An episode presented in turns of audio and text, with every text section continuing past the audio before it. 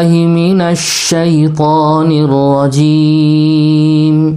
بسم الله الرحمن الرحيم. وإذا قيل لهم اتبعوا ما أنزل الله قالوا قالوا بل نتبع ما ألفينا عليه آباءنا. أولو كان آباؤهم لا يعقلون لا يعقلون شيئا ولا يهتدون. وإذا قيل لهم اتبعوا ما أنزل الله اور جب کوئی ان سے کہے یعنی جب کوئی ان مشرک لوگوں سے کہتا ہے اتبعوا ما انزل اللہ تم اتباع کرو اس حکم کی جس کو اللہ نے نازل کیا۔ تابع داری کرو اس حکم کی جو اللہ نے نازل فرمایا ہے۔ تم مانو اس حکم کو جو اللہ نے اپنے پیغمبروں کی طرف بھیجا ہے۔ قالو بل نتبع ما الفینا علیہ آباءنا۔ تو کہتے ہیں، ہرگز نہیں، ہم تو تابع داری کریں گے اس کی جس پر دیکھا ہم نے اپنے باپ دادا کو۔ وہ یوں کہتے ہیں کہ ہم تو اسی طریقے پر چلیں گے جس پر ہم نے اپنے باپ دادا کو پایا ہے، کیونکہ وہ لوگ اس طریقے کے اختیار کرنے میں معمور من اللہ تھے۔ یعنی وہ لوگ کہتے ہیں اسی طرح کی بات۔ اولو کان آباؤہم لا يعقلون شیئا ولا اہتدون بھلا اگرچہ ان کے باپ دادے نہ سمجھتے ہوں، کچھ بھی لا يعقلون شیئا۔ بھلا اگرچہ ان کے باپ دادے دین کی کچھ سمجھ نہ رکھتے ہوں، کچھ بھی نہ جانتے ہوں دین کے بارے میں، اور نہ کسی آسمانی کتاب کی ہدایت رکھتے ہوں۔ ولا يهتدون تو تب بھی وہ انہی کی پیروی کریں گے۔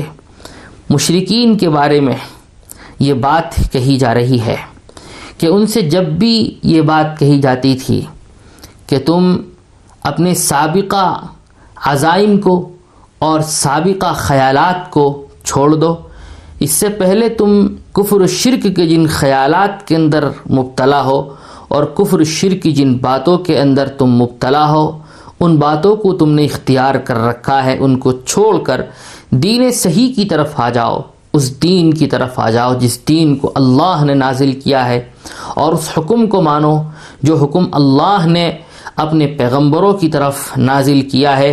حضور پاک صلی اللہ علیہ وسلم پر قرآن کی شکل میں اللہ کے جو جو احکامات آئے ہیں، تم لوگ اس کی اتباع کرو۔ تو وہ لوگ کہتے ہیں، بل نتبع ما الفینا۔ علیہ آباءنا، ہرگز ہرگز نہیں۔ ہم تو اتباع کریں گے اسی دین کی جس پر ہم نے اپنے باپ دادوں کو پایا ہے۔ ہم تو تابے داری کریں گے اسی دین کی جس پر ہم نے اپنے باپ دادوں کو پایا ہے۔ وہ لوگ کہتے تھے، کیونکہ وہ لوگ اس طریقے کے اختیار کرنے میں معمور من اللہ تھے۔ اللہ کی طرف سے ان کو حکم ہوا تھا کہ اسی طریقے کو اختیار کرو۔ ہم نے اس طریقے پر اپنے باپ دادوں کو پایا ہے۔ لہذا ہم انہی کی پیروی کریں گے، انہی کی تابع داری کریں گے۔ حق تعالیٰ ان پر رد فرماتے ہیں اور کہتے ہیں، اولو کانا آباؤہم لا یعقلون۔ کیا ہر حالت میں لوگ اپنے باپ دادا ہی کے طریقے پر چلیں گے؟ اگرچہ ان کے باپ دادا دین کی نہ کچھ سمجھ رکھتے ہوں اور نہ کسی آسمانی کتاب کی ہدایت رکھتے ہوں۔ اولو کان آباؤہم لا يعقلون شیئا ولا يهتدون اس آیت میں جس طرح باپ دادوں کی اندھی تقلید اور اتباع کی مذمت ثابت ہوئی، اسی طرح جائز تقلید و اتباع کے شرائط اور ایک ضابطہ بھی معلوم ہو گیا، جس کی طرف دو لفظوں میں اشارہ فرمایا گیا۔ لا يعقلون اور لا تدون کیونکہ اس سے معلوم ہوا کہ ان آباء و اجداد کی تقلید و اتباع کو اس لیے منع کیا گیا ہے کہ انہیں نہ تو عقل تھی اور نہ ان کے پاس میں ہدایت موجود تھی۔ اور ہدایت سے مراد وہ احکام ہیں جو اللہ تعالیٰ کی طرف سے سریح طور پر نازل کیے گئے اور عقل سے مراد وہ جو بذریعہ اشتہاد اور نصوص شرعیہ سے استمباد کیے جاتے ہیں، ان کو نکالا جاتا ہے، استخراج کیا جاتا ہے، تو وجہ ان کے اتباع و تقلید کے عدم جواز کی یہ ہے کہ نہ ان کے پاس اللہ کی طرف سے نازل کیے ہوئے احکام ہیں اور نہ اس کی صلاحیت کہ اللہ کے فرمان سے احکام نکال سکیں۔ اس میں اشارہ پایا گیا کہ جس عالم کے متعلق یہ اطمینان ہو جائے کہ اس کے پاس قرآن و سنت کا علم ہے اور اس کو درجہ اشتہاد بھی حاصل ہے کہ جو احکام سراحتاً صاف طور پر قرآن و سنت میں نہ ہو، ان کو نصوص قرآن و سنت سے بذریعہ قیاس نکال سکتا ہے، تو ایسے عالم مشتحد کی تقلید و اتباع جائز ہے۔ نہ اس لیے کہ اس کا حکم ماننا اور اس کا اتباع کرنا ہے، بلکہ اس لیے کہ حکم اللہ ہی کا ماننا اور اسی کا اتباع کرنا ہے۔ مگر چونکہ ہم لوگ براہ راست اللہ کے حکم سے واقف نہیں ہو سکتے۔ اس لیے کسی عالم مشتحد کا اتباع کرتے ہیں تاکہ اللہ کے احکام پر عمل ہو سکے۔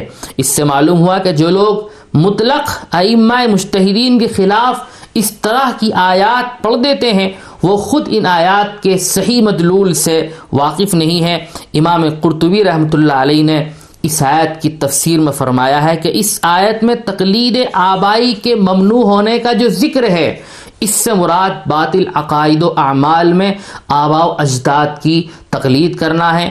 صحیح عقیدوں میں اور اعمال صحیحہ میں تقلید اس میں داخل نہیں ہے۔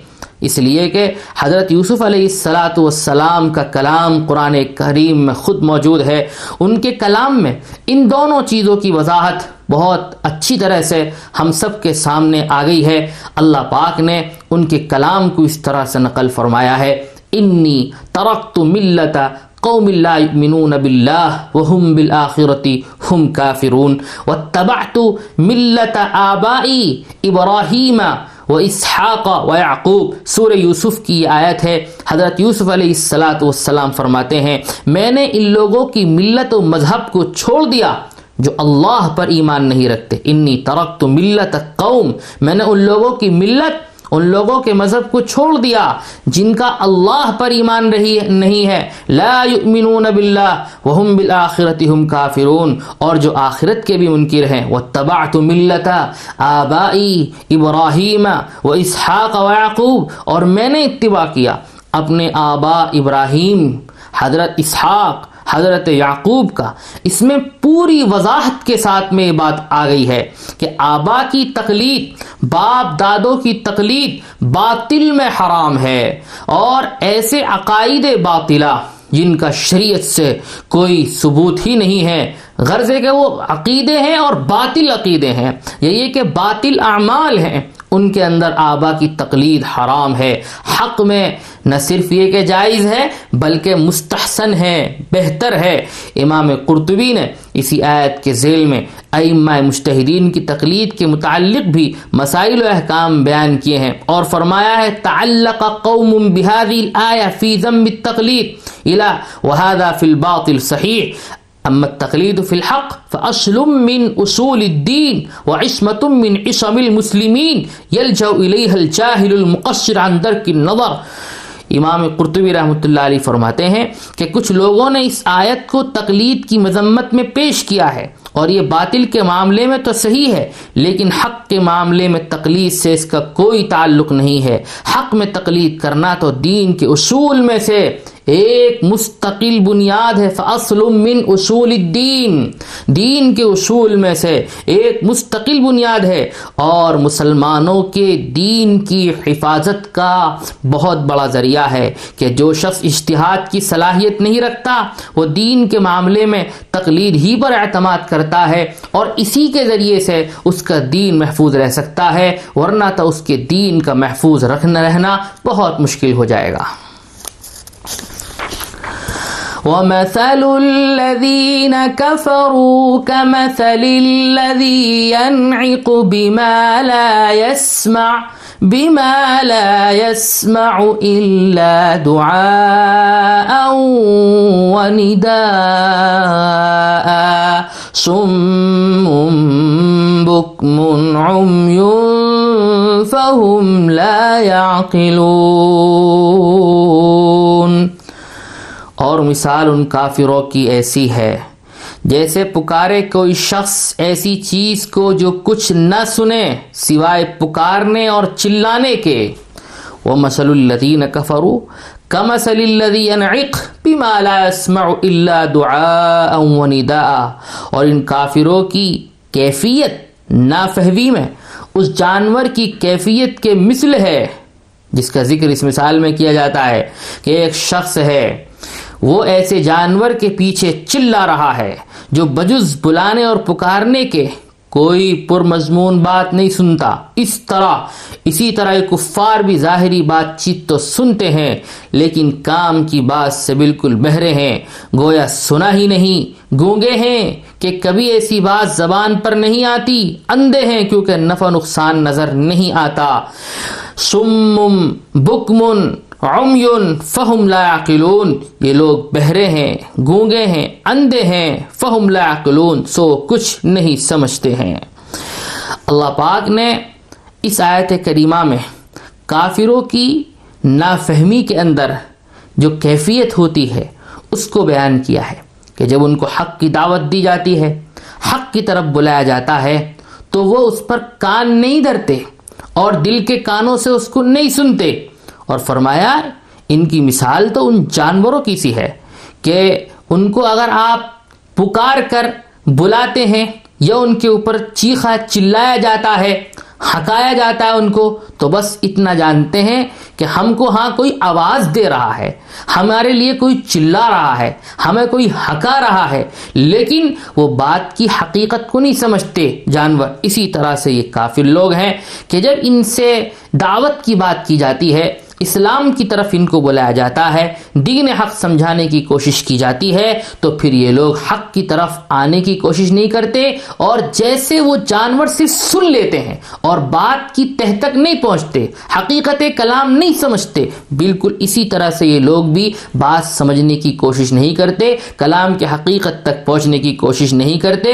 اللہ پاک نے فرمایا، وَمَثَلُ الَّذِينَ كَفَرُوا كَمَثَلِ الَّذِي يَنْعِقُ بِمَا لَا يَسْمَعُ۔ ان کافروں کی مثال کیفیت نافہمی میں اس جانور کی کیفیت کی طرح ہے، جس کا ذکر اس طرح سے ایک اس مثال میں کیا جا رہا ہے کہ ایک شخص ہے، وہ ایک جانور کے پیچھے چلا رہا ہے اور وہ جانور ایسا ہے کہ صرف بلانے اور پکارنے کے کوئی دوسری بات سمجھتا ہی نہیں ہے، کلام کی حقیقت کو پہنچتا ہی نہیں ہے۔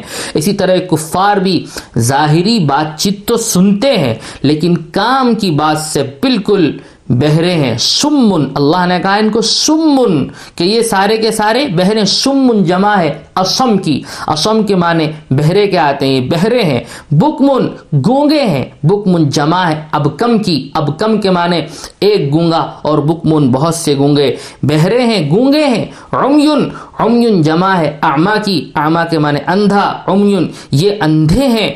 فہم لا یعقلون، اندھے کیوں ہیں؟ کیونکہ نفع و نقصان ان کو نظر نہیں آتا ہے۔ فر فرمایا، فہم لا یعقلون، سو جب سارے ہی حواس مختل ہیں، تو سمجھتے سمجھاتے کچھ بھی نہیں ہیں يا أيها الذين آمنوا كلوا من طيبات ما رزقناكم ما رزقناكم واشكروا لله واشكروا لله إن كنتم إياه تعبدون۔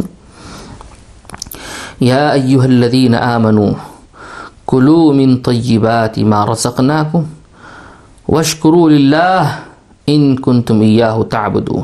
اے ایمان والو، کھاؤ پاکیزہ چیزیں جو روزی ہم نے تم کو دی ہے۔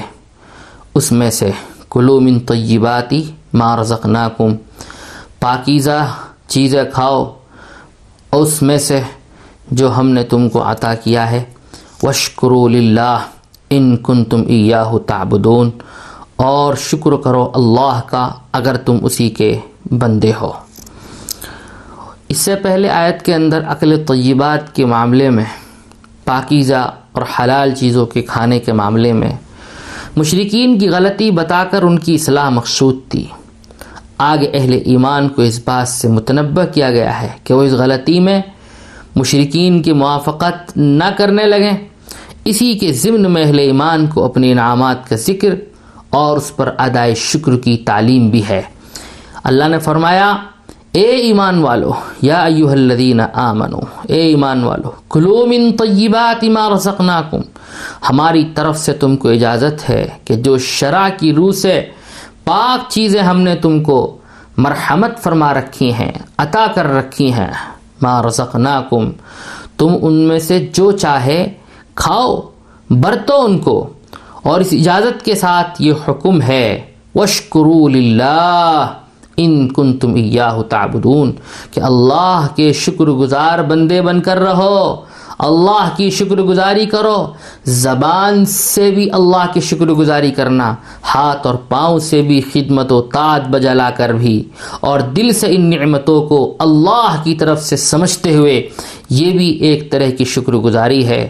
اگر تم خاص اللہ کے ساتھ غلامی کا تعلق رکھتے ہو، اور یہ تعلق ہونا مسلم اور ظاہر ہے، پس وجوب شکر بھی ثابت ہے۔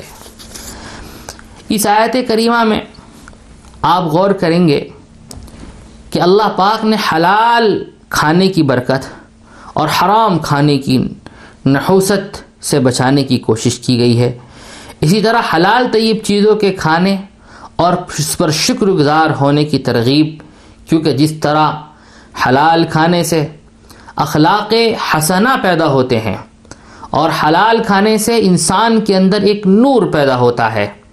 حلال کھانے سے انسان طاعت کی طرح متوجہ ہوتا ہے۔ اسی طرح سے حرام سے انسان کے اندر اخلاق رضیلہ پیدا ہوتے ہیں۔